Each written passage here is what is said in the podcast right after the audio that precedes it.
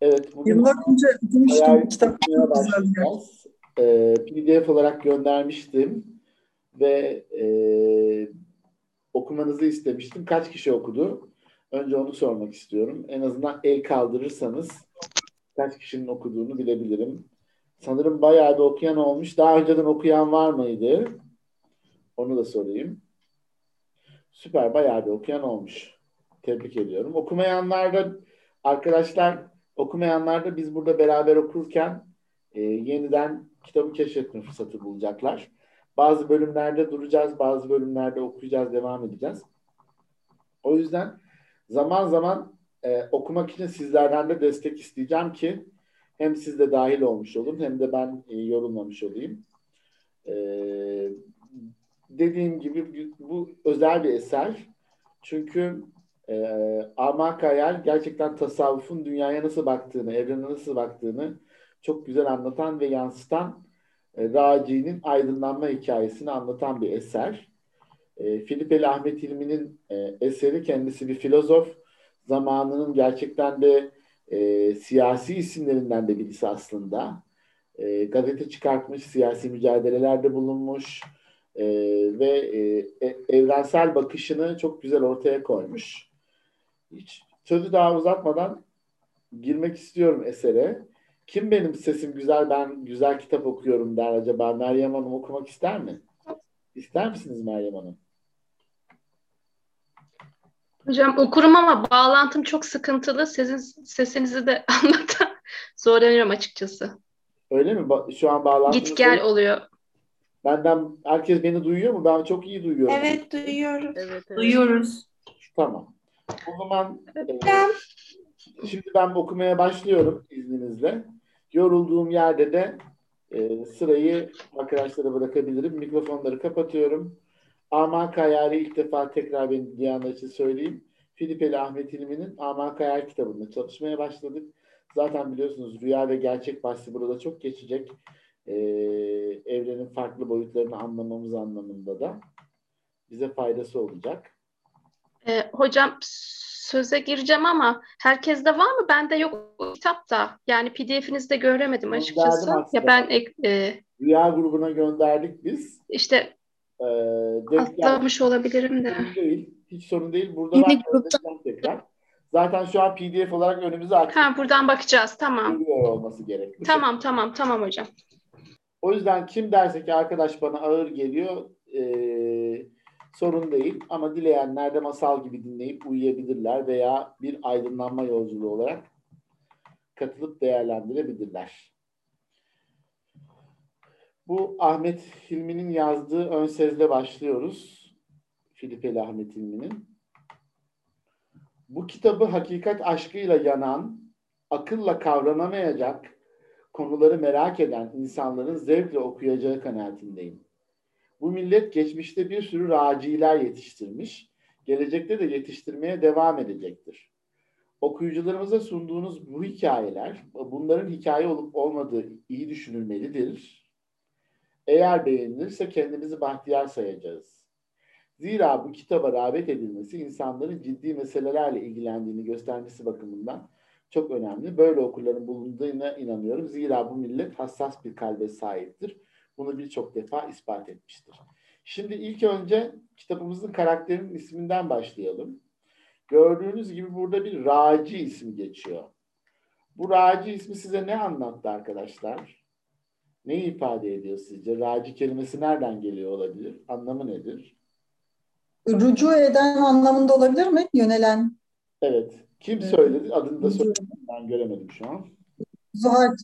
Zuhal Hanım. Evet. Zuhal. Eden. İnna ilehi, inna lillahi ve inna ileyhi raciun. Allah'tan geldik ve e, Allah'a döneceğiz diyor. Değil mi ayette? Oradaki raciun dönmek anlamında.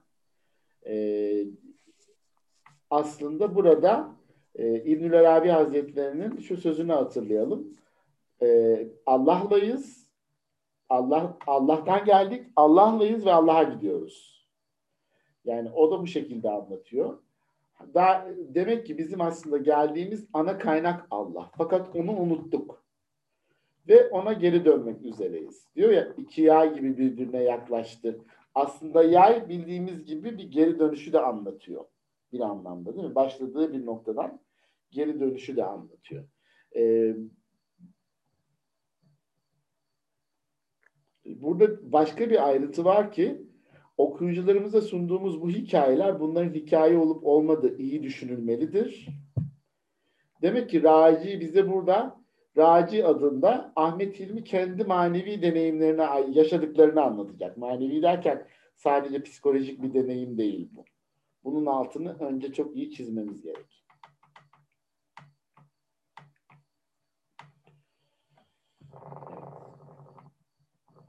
Aslında bir de burada ölümsüzlük şeyi de var değil mi? Yani ondan geldik, ondayız ve ona gidiyoruz. Evet, ölümsüzlük. Ee, çünkü e, hay olandan geldik. Diyor ya, haydan gelen huya gider derler. Aslında bu haydan gelen huya gider anlamında değil yani. Diri olan Allah'tan gelen Evet. Allah'ın mutlak zatına gider demek.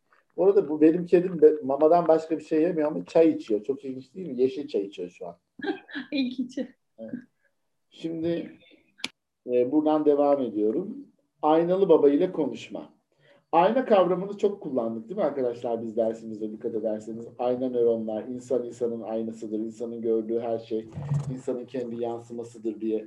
Çeşitli şekillerde çok fazla söyledik. Yani e, burada da aynalı baba Raci'nin mürşidi. Yani onu Allah'a iliştiren üstadı. E, ve onunla karşılaşmasını anlatacak ve aynalı baba çeşitli translara sokarak Raci'yi evrenin e, ve mana aleminin yani yaratıcının tecellilerinin farklı boyutlarında gezdirecek. O yüzden biz de ona şahitlik edeceğiz. Aynalı baba ile konuşma. Okuyorum yavaş yavaş. Nokta nokta şehri Türkiye'nin en büyük, en güzel şehirlerinden biridir. Ben uzun bir süre bu şehirde şehrin ortasında bulunan bir mahallede oturdum. Hükümet konağı ile evim arasında yol, yollarda dikkat çekici pek çok şey vardı. Köhne evler, her biri perişanlık ve yoksulluk yuvası olan bir sürü virane, yürünemeyecek halde sokaklar, pislik içinde caddeler. Fakat hepsinden ilginç olan evime yakın olan bir mezarlıktı. Bu mezarlığın etrafı çok sağlam ve sanatkarane yapılmış duvarlarla çevriliydi.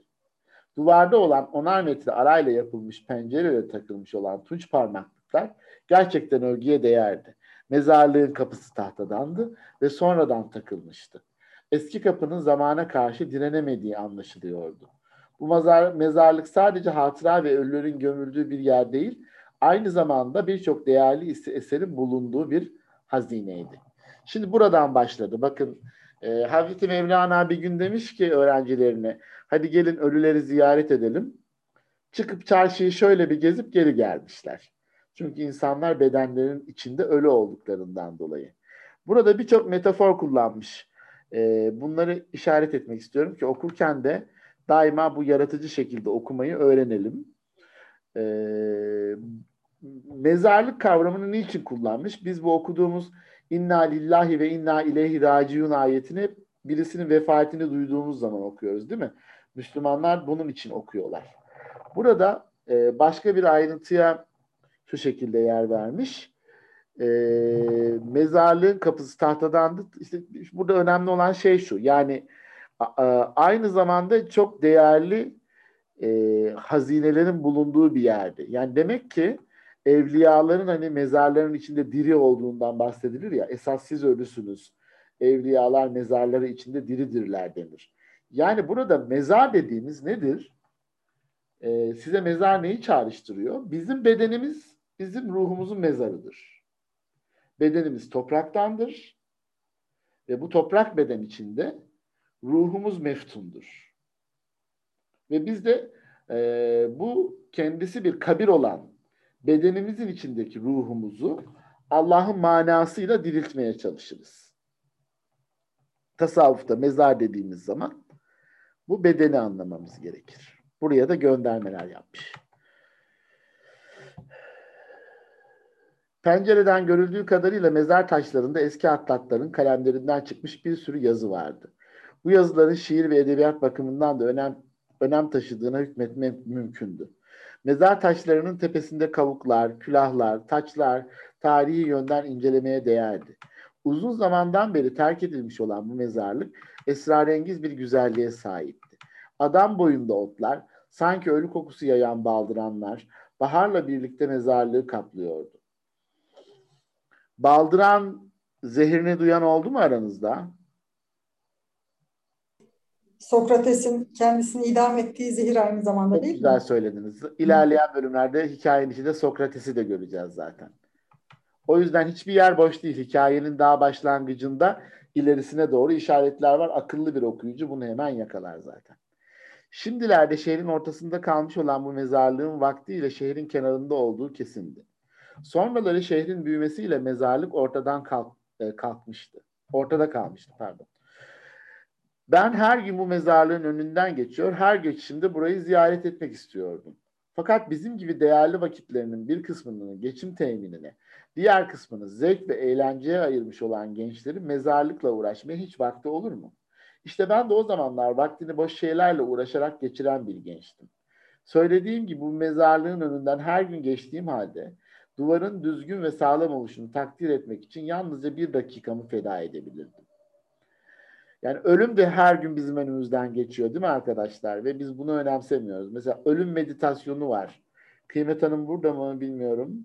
Ama e, yogası da var mesela ölümün öyle değil mi? O da bugün bir akrabasını kaybetti. Aramızda olmak isterdi büyük ihtimalle. E, bizde de ne diyor Peygamber Efendimiz? Ölümü anımsayın. Ölümü sık anımsayın. Dünyanın lezzetini kaçıran. Çünkü ölüm anlamsız endişelerimizi de geride bırakan güçlü bir meditasyon. Yani yaşamın o kadar hareketliliği içindeydim ki bir dakika ancak e, mezarlığın dibinde evim olmasına rağmen sadece mezarlığın duvarını görebiliyordum diyor. Biz de günlerce mesela gün içinde yüzlerce ölüm haberi alıyoruz ama hiçbirimizin aklına bir sonraki ruhsal aleme geçeceğimiz hakikati gelmiyor. Öyle değil mi? Ne kadar e, ölüme karşı korkutulmuşuz. İlk durumumla son durum arasındaki zıtlığı anlatabilmek için kendim hakkında birkaç kelime sarf etmem gerekiyor. Dinine bağlı ve çok iyi bir annenin tam bir titizliği içinde geçen çocukluğun bende sarsılmaz bir din duygusu ve yıkılmaz bir ahlak anlayışı oluşturmuştu. İyi bir öğrenim gördüm. Son derece zeki olduğundan bilgi, bilgi noktasında arkadaşlarımdan üstün durumdaydım. Pek çok genç gibi okuldan çıkar çıkmaz kitapları bir köşeye atmak yerine bilgimi arttırmaya çalışırdım. Az çok her konuda fikir sahibi olmuştum.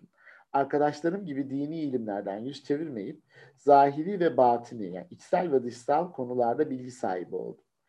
İşte bu bilgi yığınının altında bir gün kalbimin durumunu incelediğim zaman acayip bir karmaşa içinde olduğunu hayretle gördüm.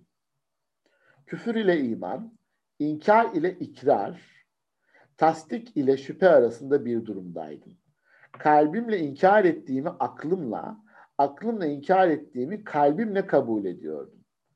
Kısacası şüphe denilen ejderha tüm bedenimi sarmıştı. Bir fikri ne kadar sağlam temeller üzerine kurarsam kurayım, şüphe, şüphe ejderhası bir dokunuşta onu yerle bir ediyordu. Bari tam bir inkarla sabit bir noktada kalabilseydim ama ne gezer. İnkar başka şey, şüphe başka şey. Şüphe ejderhası doğru olan her fikrin düşmanıydı. İkrar olsun, inkar olsun. Kesin olan hiçbir şeyi kabul etmiyordu. Şimdi burada çok güzel bir sır var arkadaşlar. Dün ben bir şey söylemiştim hatırlıyor musunuz? Şüphe imandan bir cüzdür diye Peygamber Efendimizin bir hadisini söylemiştim. Hatırladınız değil mi?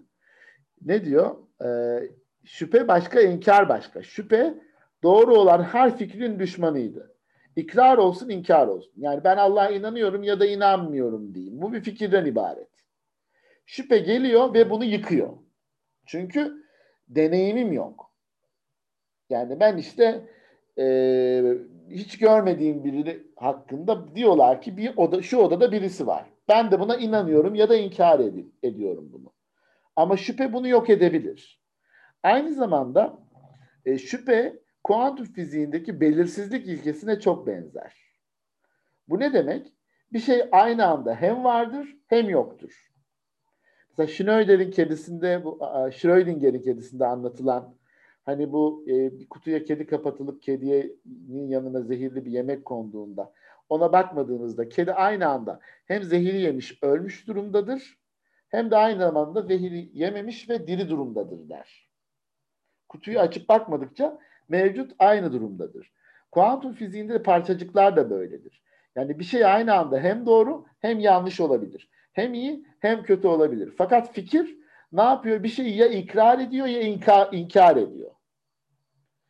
E, ve kesin olan hiçbir şeyi de kabul etmiyor. Yani varlıkta sandığımız gibi kesin hatlar acaba var mıdır? Öyle değil mi? Hazreti Mevlana ne diyor? Bir şeye tamamen kötü demek e, aptallıktır diyor. Haksızlık demek aptallıktır. Bir şeye tamamen doğru ve iyi demek de zalimliktir diyor Hazreti Mevlana. İfade edebildim mi? Hayattaki sahnelerini fikrin dış alemi bir yansıması olarak kabul ederse, hayattaki sahneleri fikrin dış alemi bir yansıması olarak kabul edersek, ne müthiş bir azapta ne dayanılmaz bir ateşte kaldığım anlaşılır. Burası çok önemli değil mi? Biz bunu kuantum fiziğinin girişini yapmadım arkadaşlar. Bakın. Çok dikkatinizi çekmiyor mu şu cümleye? Bir daha bakar mısınız? Ne kadar büyük bir cümle bu. Hayattaki sahneleri fikrin dış alemi bir yansıması olarak kabul edersek. Ne diyor Hazreti Mevlana? Her şey önce bir düş ve fikirden ibarettir. Sonra dışına yansır. Demek ki içinde bulunduğumuz düşüncelerden ve fikirlerden dışımızda yansıyan bir alem oluşuyor. Filipeli Ahmet İlmi de bunu çözmüş. Bu arada kitabın kaç yılında yazıldığını araştırdınız mı hiç arkadaşlar? Mikrofonunuzu açabilirsiniz. Ben şimdi bakayım hemen. 1800'lü yılların sonu diye hatırlıyorum ben. Evet. 90 mıydı? 1890. Yani 1890 diye hatırlıyorum. Evet, ben de öyle. 1910'da mı yazmış? Evet. Yani Wikipedia'dan öyle okumuştum. Bakalım şimdi hemen.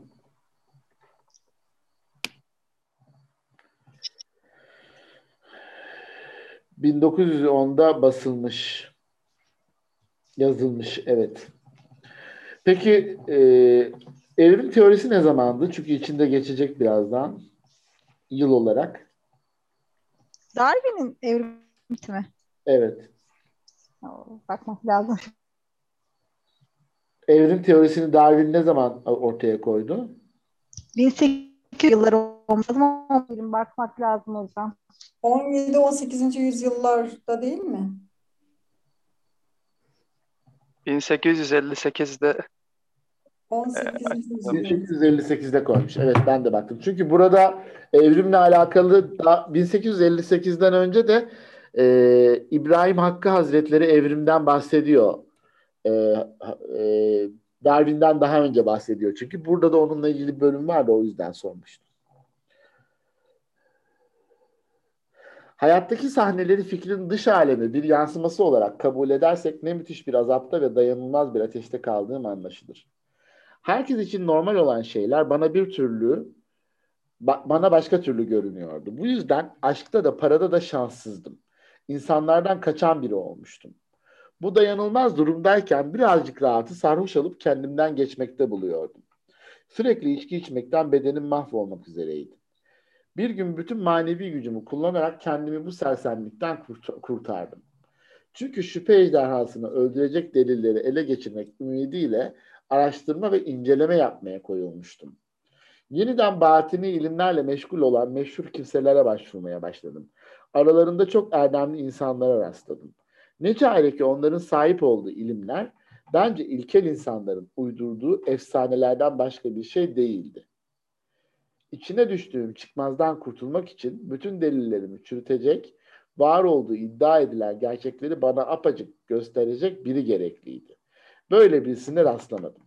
Nokta nokta şehrinde batı ilimleriyle uğraşan iki cemiyet vardı. Bunlardan biri İspirit Cemiyeti'ydi. Ruh çağırma ve buna benzer karışık kuruşuk işlerden tutun da masa çevirmek gibi eğlencelere kadar her şeyle uğraşıyorlardı. İleri gelenleriyle görüştüm. Ruhun varlığına tam olarak inanıyorlardı. Fakat ileri sürdükleri deliller bence hayal gücünün bir oyunundan ibaretti. Sonra manyetizma ile uğraşan bir cemiyetle dostluk kurdum. Lakin bunlar bana ne verebilirdi? Koca bir hiçten başka. İnsan dünya malına sahip oldukça bir takım gizli güçlere de sahip olmak ister. İşte o kadar. Bu güçlerin gizli olmasının bence hiçbir önemi yoktu. Ben bunların üstünde şeyler arıyordum.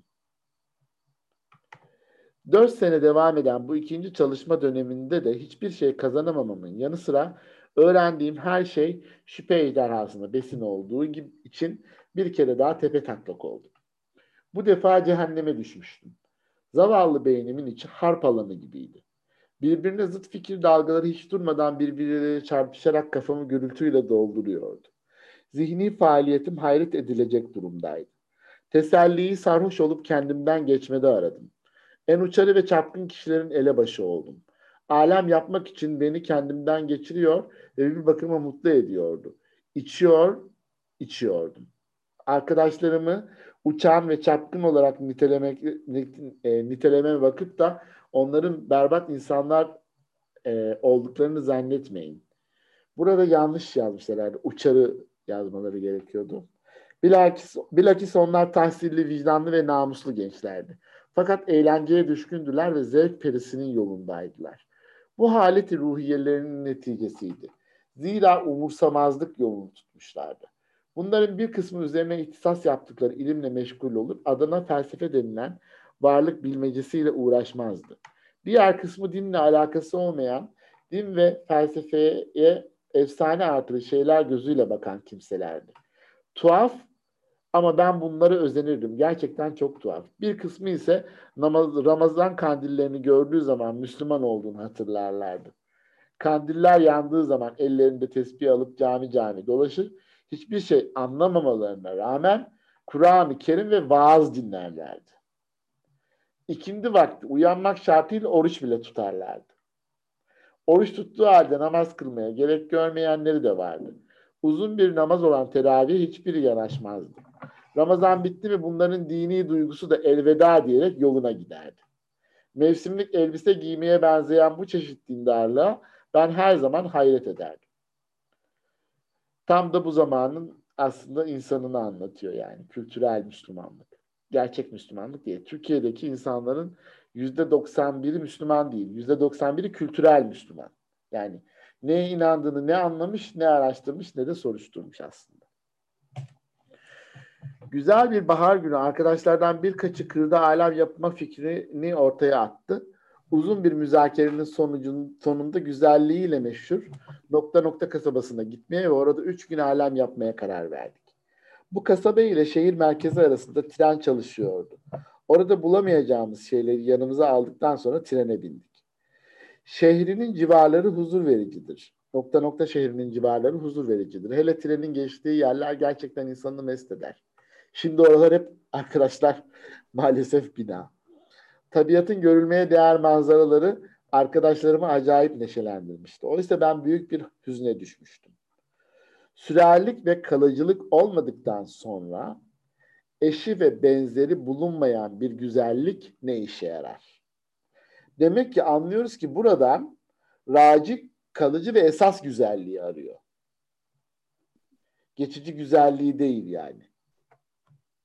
Sürerlik ve kalıcılık olmadıktan sonra eşi benzeri bulunmayan bir güzellik ne işe yarar? O yüzden Hazreti Mevlana Mesnevi'de Allah'tan başkasına aşık olmanın kafirlik olduğunu anlatıyor ya. Çünkü zaten divan edebiyatında da kafir sevgiliye denir. Sevgiliye kafir derler çünkü sevgili Allah'ın güzelliğini örten bir perde aynı zamanda Allah'a ulaşmamız için terk etmemiz gereken tabi zahiri bir terkten bahsediyoruz burada yani batini bir terkten bahsediyoruz zahiri değil kişisel olarak aşmamız gerek ee, bir merhaleden ibarettir. Bu güzellikleri gören nadir insanlardan biri olmama rağmen insan ebedi mi diye soruyordum kendime. Adına dünya dediğimiz bu durağı derin bir üzüntüye kapılmadan seyretmek acaba mümkün mü? Nereden geldik? Nereye gidiyoruz? Saf bir inancın çok güzel cevapladığı bu soruya akıl ve fen cevap veremiyordu. Tabiata bir kere baktım, bir, de, bir kere daha baktım. Bu seferki bakışımda eşsiz güzellikler kayboldu. Işık söndü, her taraf karanlığa boğuldu. Sanki hakikat olanca dehşetiyle görünüverdi gözüme o an. İnsan gözlerini kamaştıran çimenlerin yeşil rengi yalnızca bir ışık oyunu. Mini mini kuşların cıvıltısı yalnızca bir hava titreşimi. Alemleri kaplayan bu ışık yalnızca her şeye nüfuz eden bir dalgalanma. Bugün biz bunları kuantum fiziğiyle yeni keşfediyoruz arkadaşlar. Anladınız mı? Bütün alemin bir hayal olduğunu, bir enerji dalgalanması olduğunu fark etmiş o an. Kısacası her şey bir zorunluluğun, bir kanunun esiri. O an karşımda sanki Buda Gotama belirdi. E, Buda yani Budacılığın kurucusu, e, kendisi de bir peygamberdir. Buda Gotama belirdi. Hazin bir tebessüm ve sararmış bir çehreyle bana hiç, hiç, hiç diyordu. Yani böyle bir her şeyin titrediği ve yok olduğu bir enerji dalgasından ibaret olduğu bir farkındalık yaşamış. Ve orada da Buda, Buda'yı görmüş aslında. Buna biz vizyon diyoruz. Ee, peşinde koşulacak bir hedef değil ama bu yolda yürüyen insanlar çeşitli vizyonlar görürler aydınlanma yolunda. Çok fazla derinlere daldığımı fark eden bir arkadaş yine neyim var dedi. Hiç dedim. Bu hiç yalnızca o andaki halimi açıklamak için söylenmişti. Ağzımdan çıkan bu hiç kelimesi aslında kainatı tarif ediyordu. Yani kainat hakikat karşısında koca bir hiçten ibarettir. Şurada bir duralım. Ne diyorlar? Kainatı ve içindekilerin hepsini insanı kamilin kalbine koysaydınız ondan haberi bile olmazdı diyor İbnül Arabi Hazretleri. Duydunuz mu bunu? Bu sözü hiç. Başka bir yerde de şöyle diyor. Hadis, kutsi hadis. E, ben hiçbir yere sığmadım. Mümin kulumun kalbine sığdım. Demek ki insan aslında Allah'tan başka hiçbir şeyle gerçek anlamda tatmin olmayacak demektir. Evet. Hepimiz bu hiçlik duygusuna düşmüyor muyuz arkadaşlar? Siz de kendi içinizde bu hiçlik duygusuna düştüğünüz zamanlar yaşamıyor musunuz? Evet, tabii ki yaşıyoruz. Her şeyin çok anlamsız geldiği e, bir boşluk duygusu.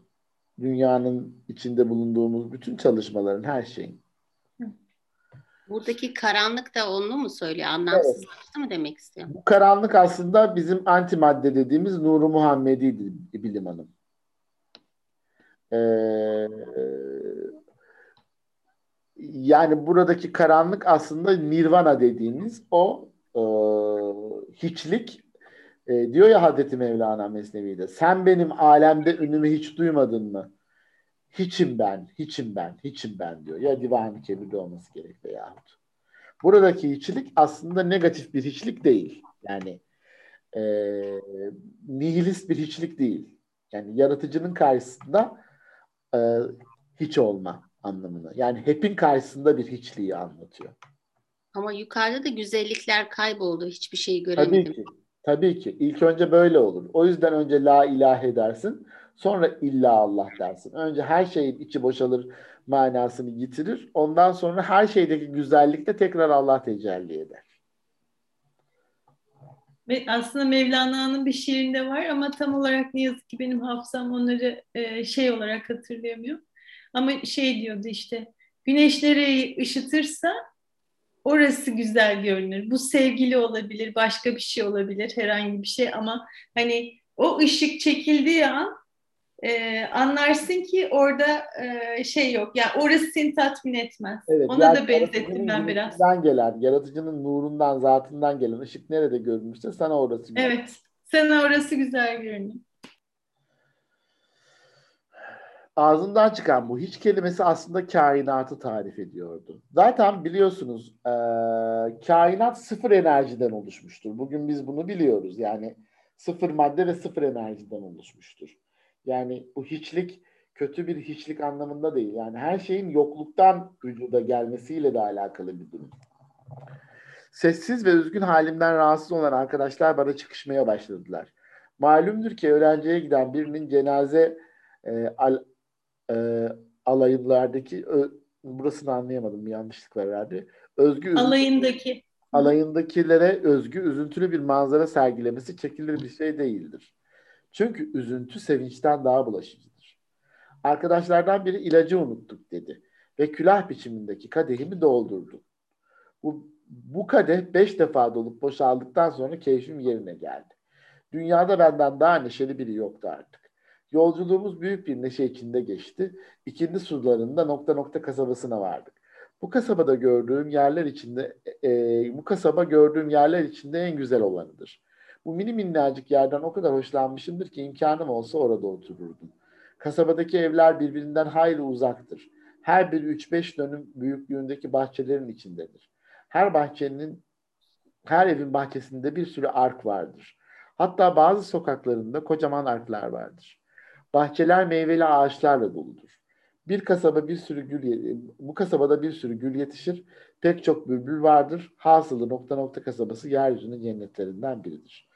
Isparta diyesi geliyor değil mi bize ezberimizden? Belki değildir ama İstanbul'a yakın bir yer olduğunu tahmin ediyorum ben. Belki eski Gebze, belki eski Sakarya. Kasabaya vardığımızda daha önceden birkaç kere misafir olduğumuz bir zat tarafından karşılandık. O geceyi dostumuzun evinde geçirdik. Ertesi sabah Subaşı denilen yere gittik. Sayısız kaynaklardan çıkarak doğal bir havuzda birleştikten sonra sayısız kollara ayrılan suların şırıltısı güzel bir şarkı gibi kulakları okşuyordu. En güzel yeri seçmiştik. Burada da vahdete bir gönderme var zaten. Yani her şey bir yerde çıkıyor, birlikte birleşiyor Allah'ın birliğinde ve sonra tekrar dağılıyor. Yalnız o yerde bizden önce gelmiş iki kişi vardı. Onları gördüğümüz zaman ağızlarından çıkan sözler sanırım bu kişiler hakkında bir fikir verebilir. İki serseri, iki dilenci, iki sarhoş, iki derviş. Gerçekten pejmürde giyimli olan bu iki adam sanırım sıfatlarını hak etmişti. Biz de oturduk, pejmürdeler bize zerre kadar önem vermediler. Kendi aralarında konuşuyorlardı. Sanki biz hayal türünden bir şeymişiz gibi. Bu iki devletlinin bir başkasına bile hedef, bir bakışına bile hedef olamadık. Hatta arkadaşlarımızdan biri Selamun Aleyküm mü bile havaya gitti. Sonra arkadaşlardan her biri bir şeyle meşgul olmaya başladı. Kimi yemek pişirmekle, kimi meze hazırlamakla uğraşıyordu. Ben de hasırlının, içkinin başına geçerek beynimi uyuşturmaya karar verdim. Tesadüf bu ya pejmürdelerin yanına düşmüştüm. Onlar kendi aralarında konuşuyorlardı. Ben de konuşulanlara kulak misafiri oluyordum. 50 yaşlarında olanı konuşuyor, daha genç olanı dinliyordum. Bunların kulak konuştuklarını işitince ilk önce deli olduklarını hükmettim. Gerçekten deliydiler. Yalnız delilerin meczup denilen cinsinden. Meczup denilen kişi ne demek? Meczup Allah'a ulaşma yolunda e, nefs mertebesinde takılı kalmış fakat Allah aşkıyla kendinden geçtiği için artık e, akıl sınırlarının dışına çıkmış kişiye meczup denir. Yani Allah'a ulaşmış ama tam bir ulaşma yaşayamamış. Dünya ile ahiret arasında bir anlamda asılı kalmış. İşin garip tarafı bu iki pejmürdenin konuştuğu konular beni öteden beri meşgul eden konulardı. Yaşlı deli genç deliye şöyle diyordu. Bu alemde olan her şey benim sıfatımdır. Ben olmasaydım hiçbir şey olmazdı. Ben hepim ya da hiçim. Ben hiçim ya da hepim. Zaten hiç ve hep aynıdır. Tek şeydir. Fakat cahil insanlar aynı şeyi iki farklı isimle anıyorlar. Zaten burada bir durmak lazım yani saatlerce. Meryem Hanım bir kere de siz okur musunuz sesli biçimde bu bölümü? Çok hoşuma gitti gerçekten. ee, bu alemde olan her şey benim sıfatımdır. Ben olmasaydım hiçbir şey olmazdı. Ben hepim ya da hiçim. Ben hiçim ya da hepim. Zaten hiçbir hep aynıdır, tek şeydir. Fakat cahil insanlar aynı şeyi iki farklı isimle anıyorlar. Çok güzel. Bu e, bir şarkısı var ya akılla bir konuşmam oldu dün gece diye. Biliyor musunuz o şarkıyı? Evet, Evet. çok güzel. Evet. Evet. O Ömer Hayyam'ın bir şiirinden. Hatta açayım da biraz havamız değişsin. Madem Ramazan'dayız. Bu arada sorularınız varsa arkadaşlar dinlemek istiyorum lütfen. Bu okuduğumuz bölümden ne anladınız? Bilge ne anladın bu okuduğumuz bölümden? En son okuduğumuz o bölümden. iyiliğin ve kötülüğün ya da herhangi bir zıtlığa ayırdığımız kavramın ötesinde bir yer var. Evet ama aynı zamanda e, bu e, her şey benim sıfatımdır diyor. Hocam ben söyleyebilir miyim bir şeyler? Tabii ki lütfen. Ben bunu iki ay önce okuduğumda e, takılı kalmıştım. Çok şey yapamadım. Daha sonra derse girmeden önce tekrardan okudum.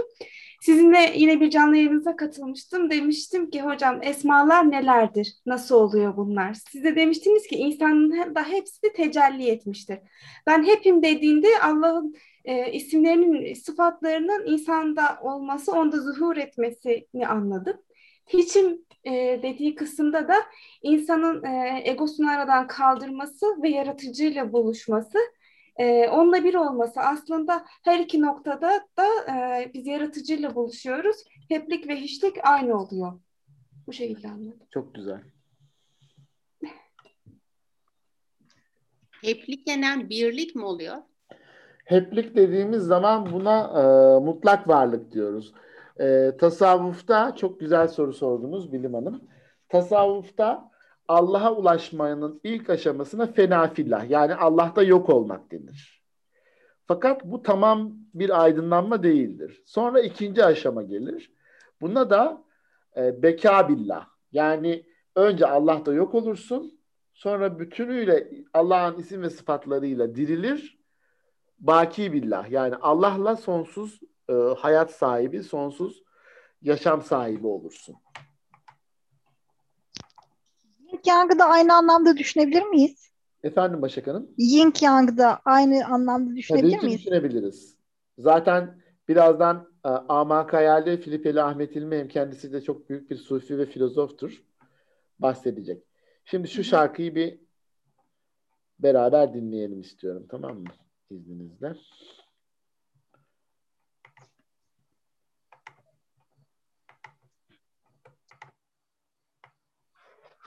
Hocam Allah'a ulaşmak tamamen bu dünyadan e, bağlantıyı kesmek demek mi? Hayır. Allah'a ulaşmak önce tamamen bu dünyadan bağlantıyı kesip sonra da Allah'ın istediği şekilde dünyaya geri bağlanmak demek. O tam bağlanamamış, arada kalmış insan nasıl oluyor? Meczup oluyor işte o da. İşte yani nasıl oluyor? Bu şarkıyı bir dinleyelim isterseniz. Duyuyorsunuz değil mi?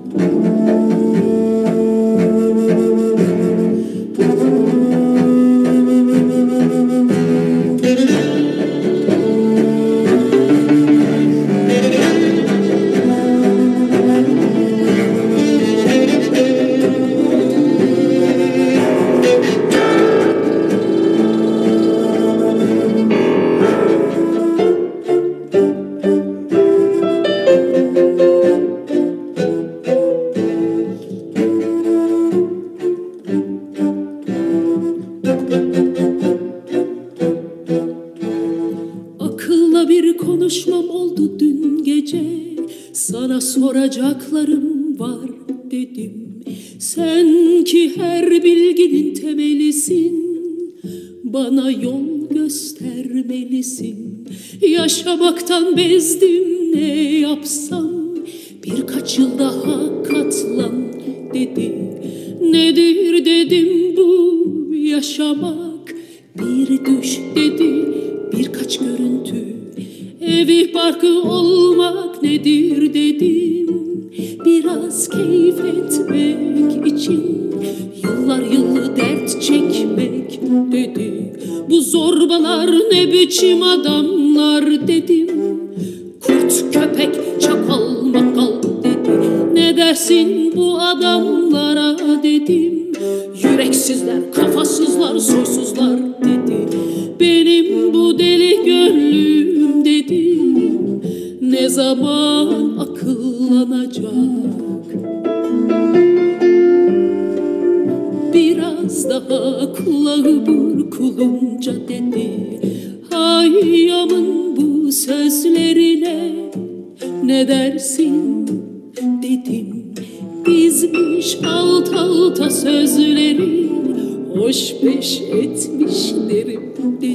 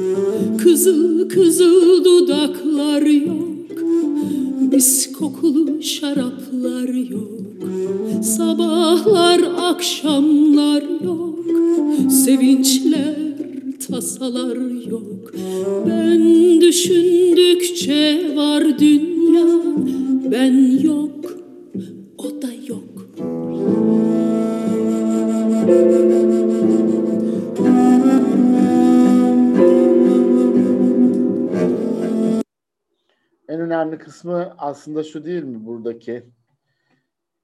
Ee, şu sözler. Tekrar bir önümüzü açalım. Görelim. Aynı zamanda yine kedi metaforu burada da vardı. Ben olmayınca bu güller, bu serviler yok. Kızıl dudaklar, mis kokulu şaraplar yok. Sabahlar, akşamlar, sevinçler, tasalar yok. Ben düşündükçe var dünya. Ben yok, o da yok. Yani gözlemciye göre şekillenen evren. Gözlemci varsa uzay ve evren var. Gözlemci yoksa uzay ve evren yok. Yani size ait özel dünyanız siz içinde bulunduğunuz ve gözlemlediğiniz için yaratılıyor. Hocam bu aynı zamanda George Berkeley'in ileri sürmüş olduğu bir felsefe. Mesela o şöyle der örnek olarak.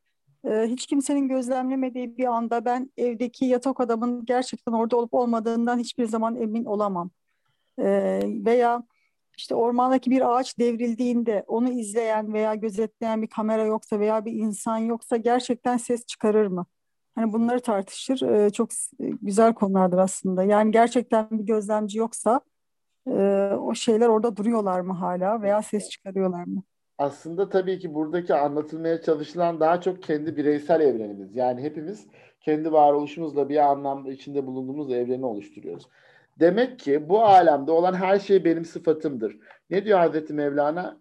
Birini alemde başkasını kınarken görürüz ki sen bil ki kendi nefsinin kötü sıfatlarını söylemektedir. Yani bu alemde gördüğün her şey senin sıfatın arkadaşım demek bu. İnsanlarda gördüğün iyi ve kötü özellikler senden ibaret. Yani şu dünyada her neyi görüyorsan senin bir parçan ve yansıman. Tabii ki burada şöyle bir sır da var ki bu e, mec- meczubun ağzından me- meczubun ağzından konuşan burada Allah. Bireysel benliksel bir konuşma yok yani.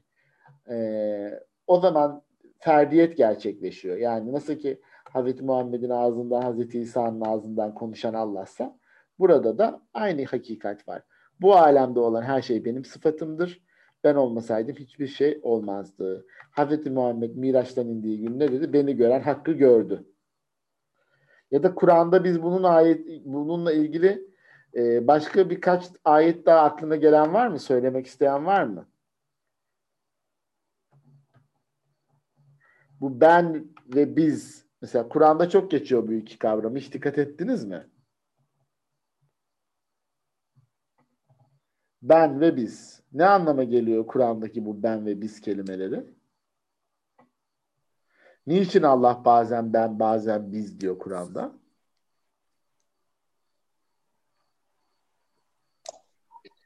Örnek vermek isteyen var mı? Yani Allah biz derken bütün alemlerin de Rabbi olduğunu kastediyor olabilir mi? Yani sadece görünen alem değil, bir sürü alemler var. Ee, aslında insan, Allah ve diğer e, varlıkların işte hepsinin Yani o tevhidten mi bahsediyor acaba? Tevhid inancından. Ee, bir anlamda vahdetten bahsediyor. Çünkü e, biz dediği zaman isim ve sıfatlarının tecellisi olan alemler, melekler, insanlar bu boyutlarla yaratmasından bahsediyor. Ben dediğinde de kendi mutlak zatından bahsediyor. Yeliz Hanım bir sorunuz var galiba. Buyurun. Yok hocam soru değil. Ben de e, hani görevlendirdiği e, işte melekler, peygamberler e, gibi düşünerek biz Evet, o biz işte Allah'ın biz dediği zaman sıfatlarını ve isimlerini anlayacağız. Evet. Ben dediği zaman zatını anlayacağız. Ama o isim ve sıfatları melekler, peygamberler şeklinde tecelli eder. Yani hani biz yaptık dediği zaman aslında bakan bütün bakanlığı ve bütün bakanlık içindeki herkese anlatır ya. Fakat esasında ben yaptım da diyebilir. Aynı anlama çıkar zaten bir diğer açıdan da. Hocam o zaman bütün yaratılmışlığı mı, yaratılmış her şey onun yansıması olduğu için onu da mı kastetmiş oluyor? Evet bir açıdan da biz kimseye zulmetmiyoruz. Onlar kendi kendilerine zulmediyorlardı diyor ayette değil mi? Demek ki içinde bulunduğumuz alem kendi yaratımımız olduğu için biz kendimize zulmediyoruz. Tabii bu soru çok şimdi raciyi rahatsız ediyor. Sizi rahatsız etmedi mi bu soru bir anlamda da? Ee, Basit bir Ben şey. Fikriye bir geçen gün okur musun bu bölümü? Okuyayım Bölümü hocam. bir kere de sen okur musun rica etsin? Tamam. Bu alemde olan her şey benim sıfatımdır. Ben olmasaydım hiçbir şey olmazdı. Ben hepim ya da hiçim. Ben hiçim ya da hepim. Zaten hiç ve hep aynıdır. Tek şeydir. Fakat cahil insanlar aynı şeyi iki farklı isimle anıyorlar. Çok güzel. Konuşmasının gerisini varın siz tahmin edin. Hayret içinde kaldım. İstemeden söze karıştım. Pardon. Çok tuhaf. Var ile yok eşit olur mu? Mesela ben şimdi varım fakat yarın yok olacağım. Bu iki durum arasında fark yok mu dedim. Deli başını çevirdi ve kahkahayı patlattı. Vay! Sen varsın ha? Acaba var mısın? dedi. Bu soruyu kendime çok defa sormuştum. Bu soru sığ bir bakış açısıyla ele alındığında anlamsız ve dalga geçilmeyi hak etmiş bir soru olarak görülebilir. Fakat öyle değildir. Eğer var isem niçin yok olacağım? Yok olmayacaksam ruhum ebediyen mi kalacak? İşte şüphe ejderhasının şaha kalktığı kısım denklemin bu son kısmıydı. Ruhum ebedi kalacak mı? Ruh nedir? Bizzat kendisi hissetmek kabiliyetine sahip midir? Hüviyetini, şahsiyetini bilebilir mi? Eğer ruh diye bir şey varsa bedenden ayrıldığında nasıl bir durumda bulunacak? İşte cevapsız bir sürü soru. Deli ilave etti. Yalnızca ben varım. Çünkü hiçim ve yokum. Varlığım mutlaktır. Yokluk bağımlı olan için vardır. Mutlak varlıktır. Vardır. Bunları söyledikten sonra deli sustu. Sorduğum hiçbir soruya cevap alamadım. Sonunda sorukla, sorularımdan bıktı. Arkadaşına haydi gidelim bu hayvan bizi zevkimizden alıkoydu dedi. Kalkıp gittiler. Ne acayip bir durum. Çok iyi öğrenim gördüğünü iddia eden bir insana pejmürde bir deli hayvan diyordu. Öyle değil mi? Burası Hocam nefsinden dolayı mı diyor burada? hayvan mertebesinde olduğu için çünkü öyle diyor. Kendini biyolojik olarak beşer kabul ettiği için. Anlatabildim Peki burada Yoksa evliyalık üst dereceye çıktıkça önce hayvan mertebesine gelir. Hayvanlık bir mertebedir. Bunu bir şey gibi anlamayın. Sakın. Mesela İbnül Arabi Hazretleri onlar hayvanlar gibidirler. Hatta hayvanlardan daha aşağıdırlar ayetini diyor ki önce e, işte e, beşer mertebesinden hayvan mertebesine gelirsin. Böylece şuhudiyet açılır. Yani hayvanlar kabir alemini duyuyorlar. Sırlar yavaş yavaş açılıyor. Sonra bitki alemine geçersin. Çünkü bitkilerde nefs daha da azalmıştır. Ruhsal merteben yükseldiği için. Sonra oradan da yükselirsin. Maddeler gibi gel gel kuzum. Maddeler gibi eee, tamamen benliğinden ayrılmış ve Allah'ın elinde O ne isterse o halde olabilen bir varlık haline geçer. Atomun parçalanması gibi. Yani ben, e, çünkü şöyle, bir şu taşın kendine ait bir isteği yok. Ne istersen onu yapabilirsin. Tamam. Ama bitki kaçar, kurur. Hayvan zaten kaçar. Hala bir ego var onlarda. Ama bunların en aşağısı beşer zaten. İfade edebildim mi? Yani hayvaniyet orada bu kişi kendini Allah'ın tecellisi olarak göremediği için ona hayvan diyor. Anladım. Anlatabildim mi? Eğer kendisini Allah'ın tecellisi olarak görseydi zaten hayvan demeyecekti. Ona insan diyecekti. Evet arkadaşlar. Şimdi e, nokta nokta kasabasında 3 gün kaldık. Bakalım saat kaç olmuş bu arada. Saat kaç onu da sorayım. 12. 12. Tam bir saat olmuş. Bir, birazcık daha takılalım isterseniz. Kasabasında 3 gün kaldık. Bu üç günü arkadaşlarının şikayet ve ısrarlarına rağmen hiç konuşmadan ve kendimden geçmiş bir halde geçirdim. Zaten ruhsal olarak tokadı yedi yani normal biraz. Trene bindiğimiz zaman arkadaşlardan biri bana bir şeyler söylüyordu. Ben, onu, ben ise onun sözlerini hiç önemsemeyerek kendimle söyleşiyordum. Bir ara ona elimde olmayarak acaba ben var mıyım dedim. Kahkahayı bastı. Rakı yetiştirin, rahi, racı çıldırmak üzere dedi.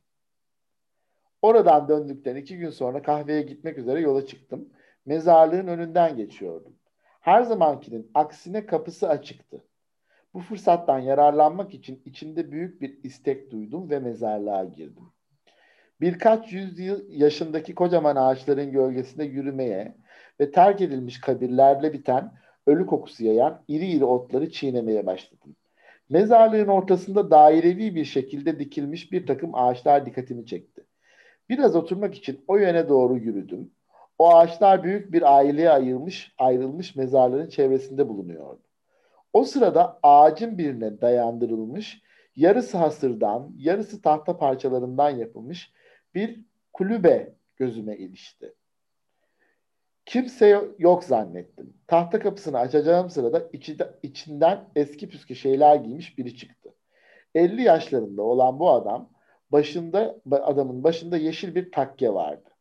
Bu takke 40-50 parça e, 40-50 kadar ayna parçası yapıştırılarak süslenmişti.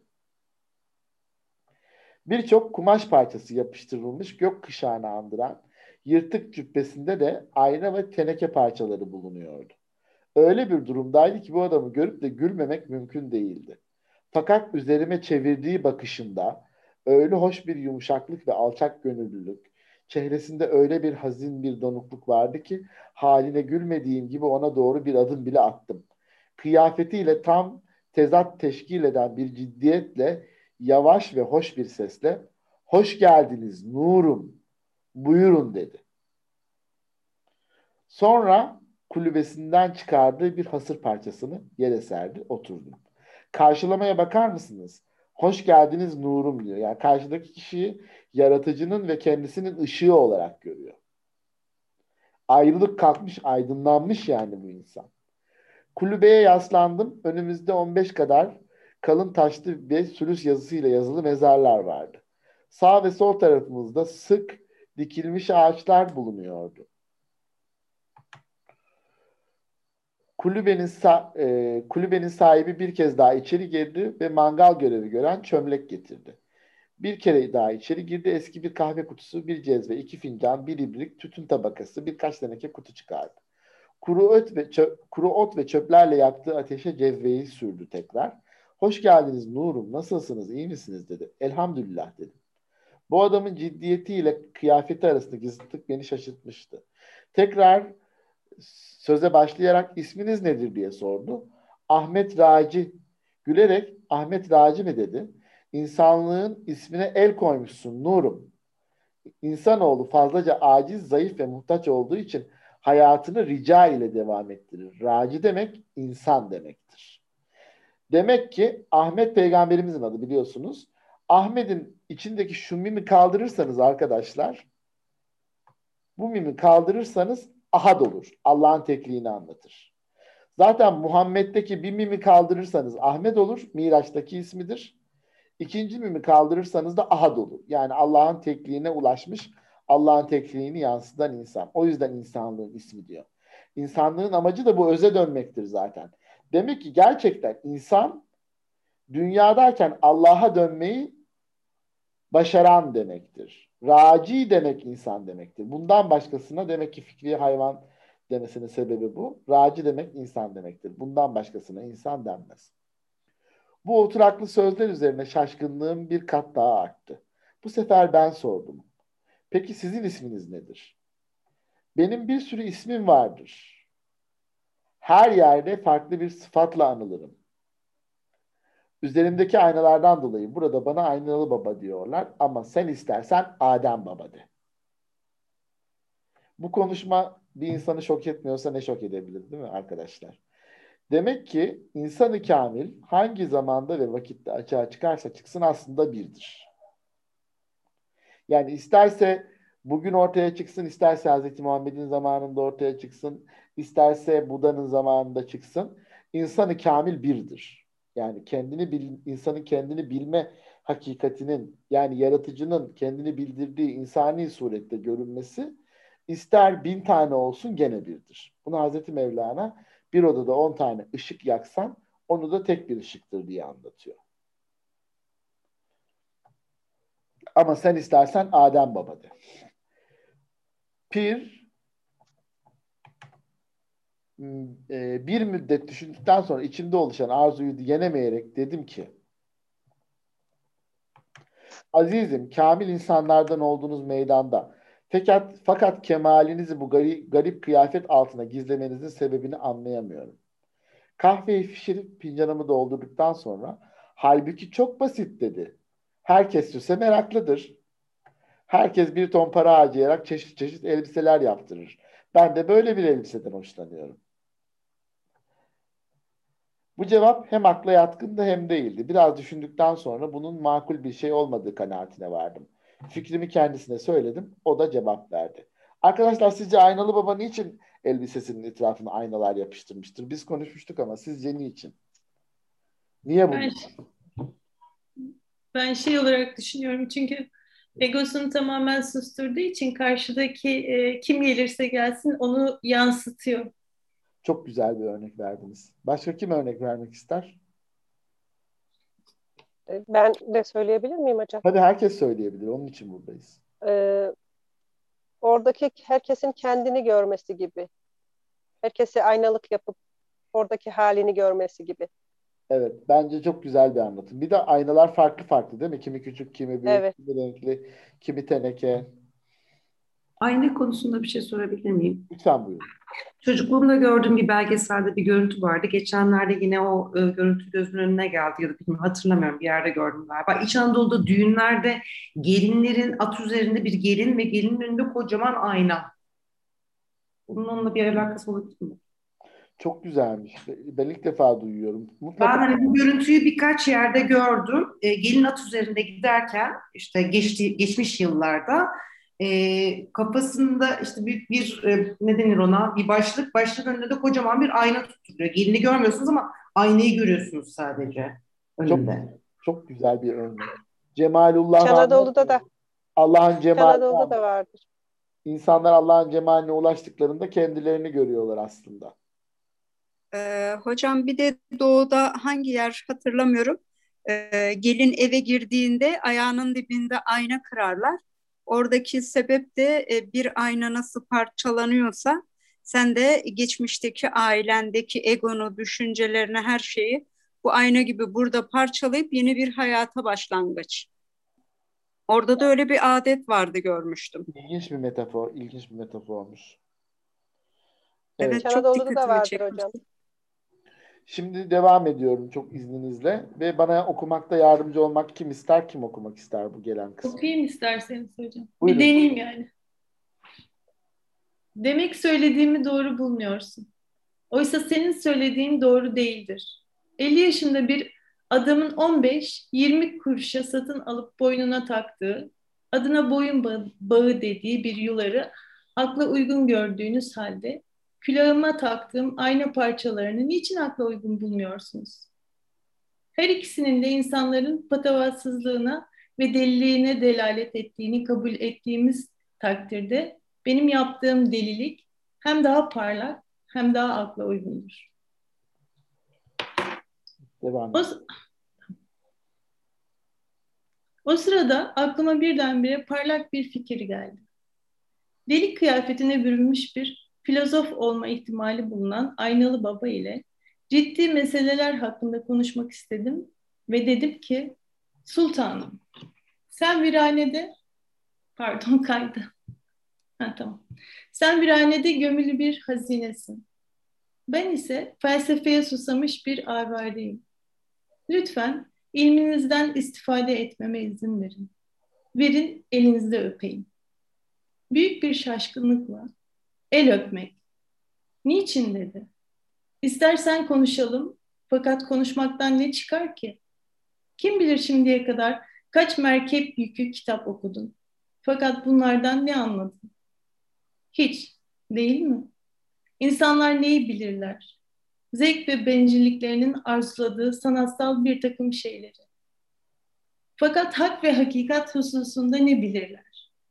Hiç. Akıl yoluyla hakkı bulmak mümkündür. Fakat bilmek, anlamak mümkün mü? Ne konuşalım? Harfleri bir araya getirerek hik- hikmet bilinebilir mi? Burada bir duralım. Şimdi şurada birkaç önemli açmam gereken yer var. Sultanım sen viranede gömülü bir hazinesin. Ee, bense felsefeye susamış bir avareyim dedi. Evet. Viranede gömülü bir hazine. Hazreti Mevlana diyor ki hazineler viranelerde saklıdır. Yani harabelere baktığınız zaman nereye bakarsanız bakın orada bir hikmet bulmak maksadıyla bakın. Kınayarak değil, yargılayarak değil. Orada yaratıcıdan bir sır ol, bulmak için bakın. Yani bu anlamda viranede gömülü bir hazine aslında e, Mesnevi'de de geçen bir semboldür bu anlamda. O yüzden e, harabat ehline eğri bakma. Harabat ehlinde saklı ne hazineler var der sufiler. Yani işte e, e, bizim aciz veya farklı, garip gördüğümüz insanlarda ne sırların gömülü olduğunu bilemeyiz. Bu tepki de çok güzel biliyorsunuz tarikat liderleri el öptürüyorlar ya. Bugün Türkiye'de bakanlar bile gidip tarikat liderlerin elini öpüyor. Öyle değil mi? Ne kadar yanlış bir adet. Bunun için bunu ne güzel kınamış Aynalı Baba. Aynalı Baba üzerinden A- A- A- Filipeli Ahmet İlmi. El öpmek niçin dedi. Konuşalım peki konuşmakla ne çıkacak? Yani konuşmak bir şeye yarar mı? Yani önemli olan bunların bu hakikatlerin harflerle anlaşılamayacağı. Hikmet dediğimiz hakikati e, deneyim yoluyla bilmekle anlaşılabileceğinden bahsediyor. Buna da tasavvufta e, ilim üç mertebe, yani Allah'a yakınlık üç mertebede inceleniyor. İlmel yakin, aynel yakin, hakkel yakin. İlmel yakin yani Allah'a ilim yoluyla yakın olmak. Aynel yakin dikkat edin aynalı babadanın üzerinde de aynalar var öyle değil mi? Tasavvufta bu mertebede. Yani aynel yakin hakkı karşıda bir yansıma olarak görmek. İlmel yakin Musevilik. Aynel yakin Hristiyanlık. Yani Tanrı'yı İsa'da gördü. Hakkel yakin artık hak olarak bilmek. Bütün varlıkta hakkı görmek ve haklı hak olmak en üst mertebede de. Çünkü en iyi bilmek olmakla olur. Mesela çocuğa anlattınız. Dediniz ki işte e, şu an çocukların hepsi uyudu değil mi? Rahat konuşabiliyor muyum? Evet yok. Tamam arkadaşlar. Ee, mesela cinselliği çocuğa ne hangi örnekle anlatabilirsin ki? Şeker ve çikolataya benzetebilirsin diyor Hazreti Mevlana. Hani ee, ama gene de anlamaz. Yani cinselliğin ne alakası var şekerle tatlıyla diyor Hazreti Mevlana. Ya ama işte ne oldu? İlmel yakin bildin. Cinsellik diye bir şey var. Aynel yakin bunu gördün. Ama görmek gene yaşamaya benzemez. Öyle değil mi? Bu her anlamda böyle. Ateşi ateş var dediler. Bilemezsin. Gördün abi ışıkmış dedin. Elini soktun ne oldun? Yandın. İşte yaşayarak bilme, karşıdan görme. Aynel yakin yaşayarak bilme, hakkel yakin olarak anlatılıyor. O yüzden Allah'a ulaşma tasavvufta mesela pervane örneğiyle anlatılmış. Devam edin lütfen. Burada dikkatimi çeken bir üste gidebilir misiniz? Bir şey söylemek istiyorum. Merkep yükü diyor. Evet. Ee, Mevlana'da merkep yani eşek e, dünya yüküne şeydir. Yani orada eşeği kullanması siz daha iyi bilirsiniz hocam. Kur'an'da Ee, da ayet var ya merkep İns- Evet, dünya yükünü taşıyan. onlar Ya- merkep yüklü eşekler gibidirler. Yani Evet, şimdi- ezberledikleri bilgiyi yaşamayan bize söylüyor bu arada. Bunların hepsi biziz arkadaşlar. Ama burada kitapları da diyor ki anladığım kadarıyla dünya yüküyle e, yüklü insanın yazdığı kitaplar demek istiyor. doğru ama şöyle bir durum var. Şunu kaçırmayın. Yani biz buradaki bu e, merkep yüklü eşekler biziz arkadaşlar.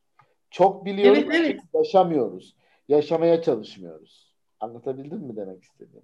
İşte Hocam- bizim e, pardon hakikate ulaşmamışlarımızın yazdığı da kitaplardan bahsediyor gibi geldi bana. Yani bizim yazdığımız. Bahsetmiyor işte. Öyle dersek Değil mi? Ha, öyle değil. e, o komşudan bahsediyor. e, e, vatan Yunanistan'dan bahsediyor. Ermenistan'dan bahsediyor. Yo Rusya- yo onu demek istemiyorum yani- kesinlikle. Yani hepimiz benden bahsediyor. Bu kitabı okurken benim okuduğum her yerde benim benden bahsediyor demem lazım. Zaten ben bir şey daha söyleyebilir miyim? Çok güzel bir şey dinledim bir konuşma. Ee, Bir ağaca benzetti bütün varlığı konuşmada ve dedi ki yaprak ve dal farklıdır dedi, kök, kök farklıdır ama aynıdır. Yani aynı ağacın parçasıdır. Yani bunu ağacın parçası say- yani yaprak farklı, dal farklı ya da kök farklı diye o ağacın parçası olarak görmez görür müsünüz, görmez misiniz dedi. O kadar güzel bir benzetmeydi ki. Evet, ya benzetme çok güzel ama bir de bunu yaşadığınızı düşünün. Bir ağaç olduğunuzu, yaşadığınızı düşünün mesela. Ağacın hem dalları hem yaprakları hem kökü olduğunuzu düşünün. Biz şimdi bir yaprak olarak biliyoruz kendimizi. Abdullah olarak biliyoruz, Hayri olarak biliyoruz. Peki ben bu sınırlı algıdan çıkar da bütün ağaç olduğumu yaşarsam ne olur? Öyle Hocam buradaki bilgiyi yaşama geçirmek olarak mı? Hani ne kadar bilersek bilelim yaşamımıza geçirmediğimiz zaman e, ha- o hale bürünmediğimiz zaman Biz de e, kitap yüklü eşekler gibiyiz yani. Merkep eşekler. Hocam ulaşamamış e. Cuma suresinde bahsediliyor hocam şeyi bu kitap yüklü eşekler gibi olmayın diye. Ee, İsrailoğullarına diyor ki ben onlara İncil şey Tevrat gibi bir e, kitabı verdim. E, kitap yüklü eşekler gibi oldular. Yani hiç faydalanmadılar. Ama bunu Onun- bize söylüyor dikkat ederseniz. bize biz de öyle anlayacağız Biz tabii. de, biz de Ee, böyle şöyle anlayacağız. Siz de böyle olmayın diyor Allah. Bunu gidip de Musevilere Tabii tabii bize mesela hepimize söyle. E, şey onları söylüyor ama mesela şey ben e, işte mescitte e, şey yaparken bulunurken orada iki tane hafız vardı. E, Birinin amin dediğine öbürü kesinlikle dua ederken amin demiyordu. Yani hafız e, zihninde bütün Kur'an var ama hiçbir şeyi yok. Özelliği yok yani hiç almamış yani yaşamına geçirmemiş. Evet doğru çok güzel söylediniz. İnşallah biz bildiklerimizi hayata geçirmeye çalışalım. Bu kitapta da bunu anlatıyor. Yani bildiklerini artık yaşayarak öğrenecek. İzninizle ben Evet. devam ediyorum. Ee, sonra da zaten e, bugün neticelendiririz. Yavaş yavaş yorulmaya başlamıştır insanlar. O anda kendimi tuhaf bir halde hissediyordum. Koca bir medeniyetin 7000 yıllık insanlığın çalışması neticesinde ortaya çıkan bilgiyi önemsemeyen e, bu garip kıyafetli delinin sözlerindeki büyüklük bende büyük bir küçüklük hissi uyandırdı. Çok alçalmış, çok küçülmüştüm. Ağzımı açmaya gücüm yetmedi. Bu halde gözlerimi yardım dilercesine kendisine diktim. Gülümseyerek dedi ki, bu yorucu fazla faraziyeleri bırakalım da birazcık kendimizden geçelim olmaz mı?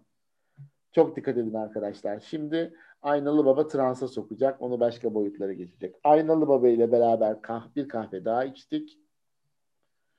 Kahveleri içtikten sonra Aynalı Baba kulübeden bir ney çıkardı. Hafif hafif hoş bir şekilde üflemeye başladı. Bu ney bu arada? İnsanı kamili temsil eder. Ya- Yani Allah'a ermiş kişinin Allah'ın işte Allah orada neyzeni neyde ev- e, insanı kamili anlatır. Mezarlığın sessizliği ve neyin hüzünlü sesi bana garip bir zevk veriyordu. Göğsümden bazen hüzünlü bazen sevinçli ahlar çıkarak şiddetlenen bu tuhaf zevkte şüphesiz kahvenin etkisi vardı. Kendimde acayip değişiklikler hissediyordum. Sanki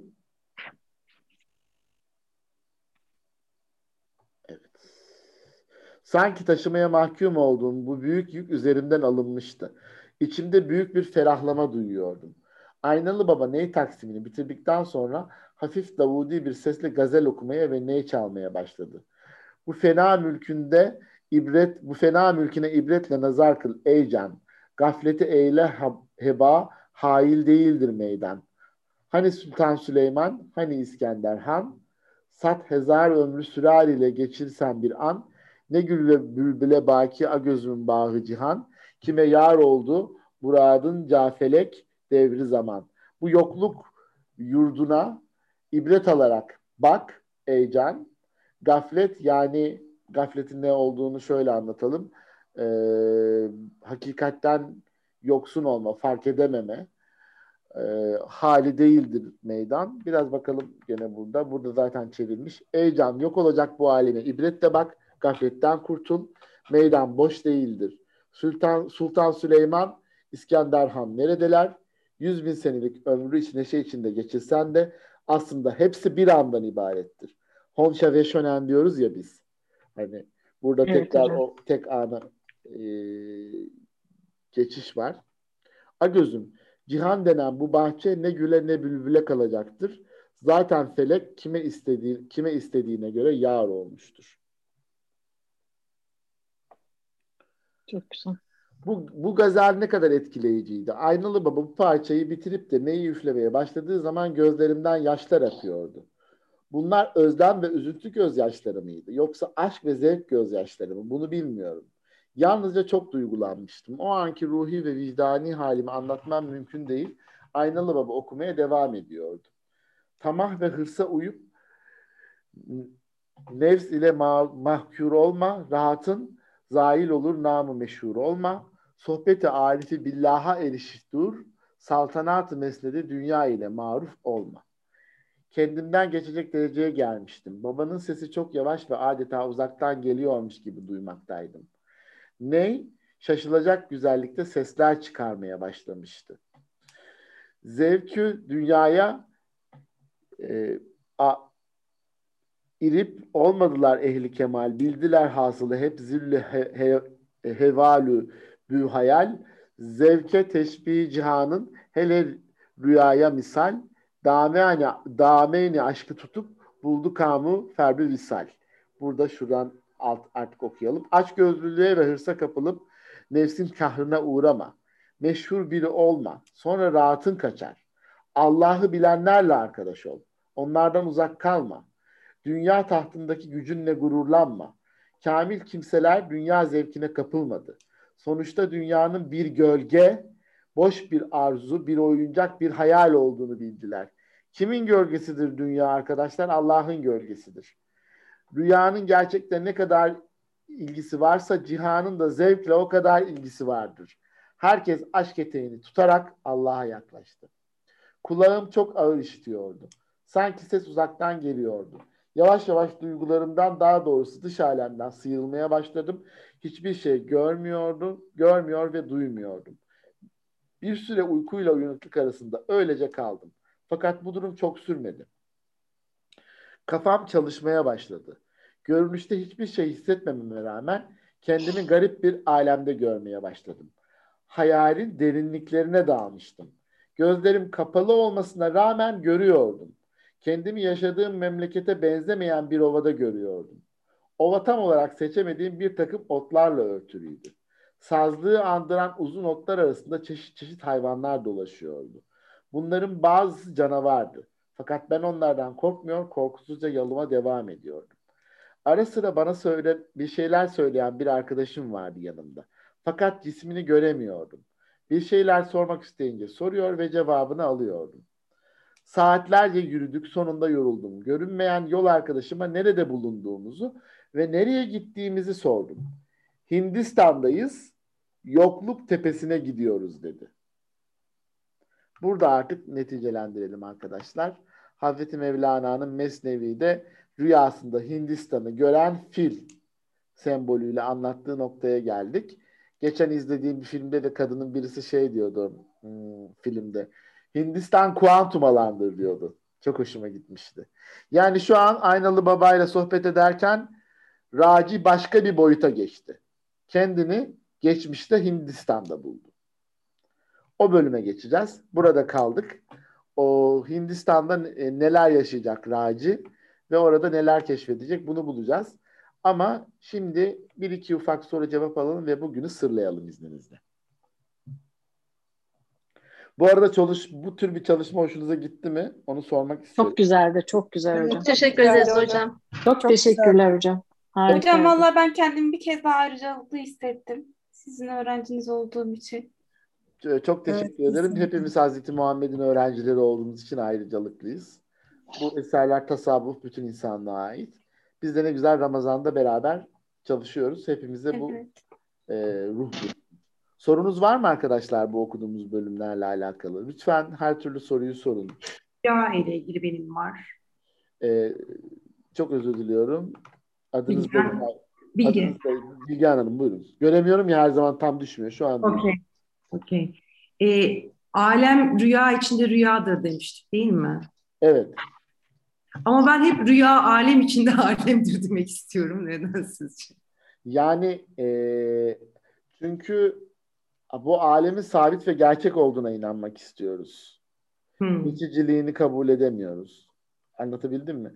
E, bu deneyimi yaşadıktan sonra e, bu alemden daha gerçek ve bu alemi oluşturan da başka boyutların olduğunu yaşadıkça e, ki inşallah yaşamanıza niyet ediyorum ben bu derse katılanların. O zaman de- deneyiminiz ve düşünceniz değişecek. Öyle söyleyeyim yani. Şu an bildiğimiz kadarıyla, tecrübelerimiz kadarıyla hayal edebiliyoruz. Evet. O zaman e, deneyimleriniz değişecek. Yani e, şu an üç boyutun dışındaki bir varoluş boyutunu yaşadığınızda Bilge Hanım bir daha bu aleme aynı gözle bakamayacaksınız. Onu söyleyeyim yani. Fatma. Hanım buyurun bir sorunuz var diye tahmin ediyorum. Evet hocam. Buyurun. Şimdi e, hani aynı konusunu geçtik ya.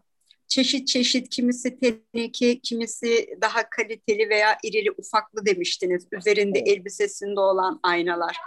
Bunlar insanların hani maneviyattaki çeşitliliğini mi imgeliyor acaba? Evet, o yüzden diyoruz ya insan insanın aynasıdır ama gerçekten insan olmuşsa yani ama beşeriyet, hayvaniyet noktasında kaldıysa Luna Park'ta aynalar vardır ya kimi zayıf gösterir, kimi Evet. kimi tombul, kimi mavi, kimi sarı, kimi böyle kum e, saati gösterir aynaların. Yani o yüzden bir insan karşınıza çıktığı zaman evet sizi yansıtıyor ama kendi potansiyeline göre. Peki Anlatabiliyor hocam rüyada mesela oldu ki e, rüyalarımızda hani dersimizde rüya dersiydi biraz. E, oldu ki ayna gördük, kendimizi aynada hissediyor gördük. Buradan ne anlamamız lazım? Kendi Maneviyatımı arıyoruz mu? kendi hakikatimizi tanımaya doğru yol alabileceğimiz ihtimalini anlatır. Ama burada esas olan ne biliyor musunuz? Burada daha büyük bir şeyden bahsediyorum size. Gördüğünüz bir rüyayı yorumlamaktan daha büyük bir şeyden bahsediyorum. İçinde bulunduğunuz alemin bir rüya olduğunu, Allah'a göre, hakikate göre bir rüya olduğunu yaşayacaksınız diyorum. Bu daha başka bir şey söylemiş oluyorum yani aslında. Anlatabildim mi? Anladım. Sık Rüya sık oldu- rüyalarımda ayna görüyorum. Ondan hani öğrenmek istedim. Bunun çatlak oluşu falan manada değişiklik yapar mı? Çatlak görmedim ama. Hiç önemi yok. Önemli olan bu hakikati anlamanız. Alemde gördüğüm Anladım. her şey benim yansımamdır. Benim bir, bir çeşit rüyamdır. Bunu anlamam. Çok Esas teşekkür olan bu ederim yani. hocam. Bayağı Hocam, bir aydınlandım bu Alem konuda. rüyaysa yaşadığımız şeyleri de yorumlamamız gerektiğini de gösteriyor galiba. Tabii ki çok güzel söylediniz Hayriye Hanım. Yaşadığımız her şeyi yorumlamamız gerek. Anlamamız gerek yani. Çok teşekkür ediyorum arkadaşlar size. Umarım Biz faydanıza teşekkür olur. ediyoruz. Biz teşekkür ediyoruz. Hakkınızı helal edin hocam. Evet. Saygılar gönderiyorum herkese. Çok seviyoruz de herkese. sizi İyi geceler herkese. Allah'a emanet olun. Ağzınıza İyi sağlık geceler. hocam. Hoşçakalın.